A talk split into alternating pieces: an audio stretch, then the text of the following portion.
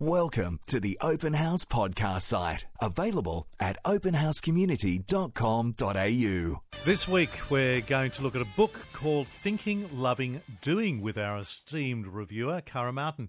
The authors are John Piper and David Mathis, expressing concern in their book about the lack of right thinking in the evangelical church and too much focus on passion and action in glorifying God. So, interesting claims. Let's jump right into it.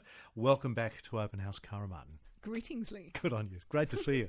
we should probably clarify first in talking about the evangelical church what do we mean by that? Mm.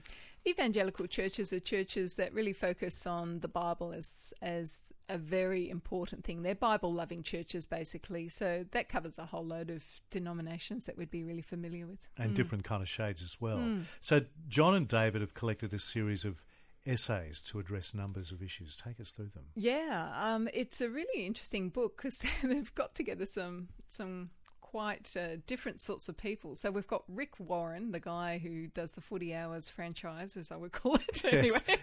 The mega gorilla. That's right. And he talks about the battle for the mind as the really important thing and talks about the mind as a stronghold and how Satan really wants to get into your mind.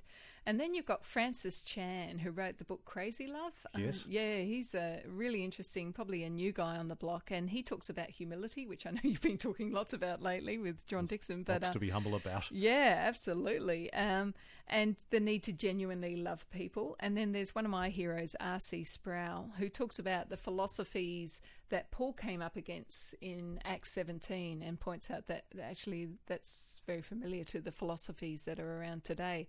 So they've got together some some really good thinkers and some interesting people who communicate well and ask them to tackle some different issues. Yeah. Mm. And they've come to an interesting conclusion that the evangelical church is too focused on passion and action.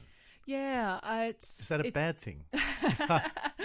well, I think it's a tempting thing, and it's ironic because um, John Wesley used to say we we need more what he called um, orthopathy, right-heartedness, because there was too much focus on the mind and actions, yes. um, possibly in the past. But I guess the thing is that um, the, the our society is so critical of the traditional church, um, but there are two ways that that the church can be acceptable. One way is this uh, way of being just passionate about faith and um, exciting and big and glitzy.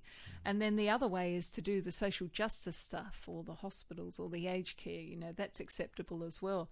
Um, but the actual challenge of um, trying to think right and see your faith as rational well, that that's a much harder thing to do, I think, in and today's society. It's the never-ending mm. balance to keep, uh, never-ending quest to and problem challenge to keep everything in balance. That's right, and we sit we see it in Jesus, though. Like Jesus was passionate, he was fun loving, he was compassionate, um, and he was also into right actions, into healings and things, um, and justice issues as well.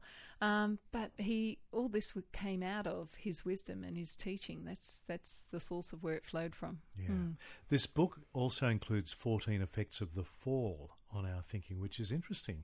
Let's mm. run through some of these. Take us through some of them. Well, I found this chapter just fascinating. It was by um, R. Albert Mohler, and he was saying that often we think about the fall in terms of moral sin, and really it's sort of like heart sin, so lust and greed and things like that. We can see, oh yeah, that's the effect of the fall. Um, and, and the we, church has been good at prosecuting that too. absolutely, over the top with it. Yes. Um, and then there's like, uh, I guess, physical sin that affects our doing. We, the fact that our bodies get diseased and we get frail, and even that we die. Um, but we don't often think about the effect on our mind.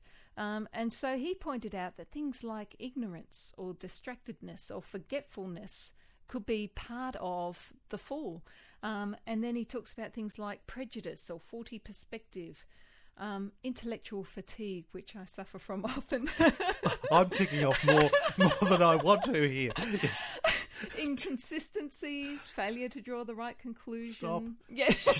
but dogmatism, closed mindedness, intellectual pride, or using our imagination for vanity things instead of for creative good things, yeah. um, miscommunication, and partial knowledge, not going after the whole truth.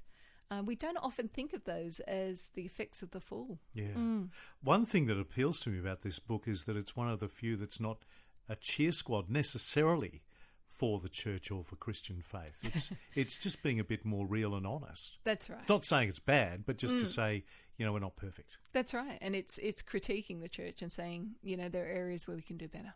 There's also mention of uh, encountering Islam with the mind of Christ, which would be quite a refreshing kind of um, contest, wouldn't it? That's right. I was interested um, earlier. We heard Simon Smart talk about 9 11 as such a pivotal point Yes. in terms of a conversation about religion. And uh, yeah, th- th- uh, this book is actually saying so often we react to Islam um, in sort of a heart way with fear or anxiety about terrorism and we focus on stereotypes.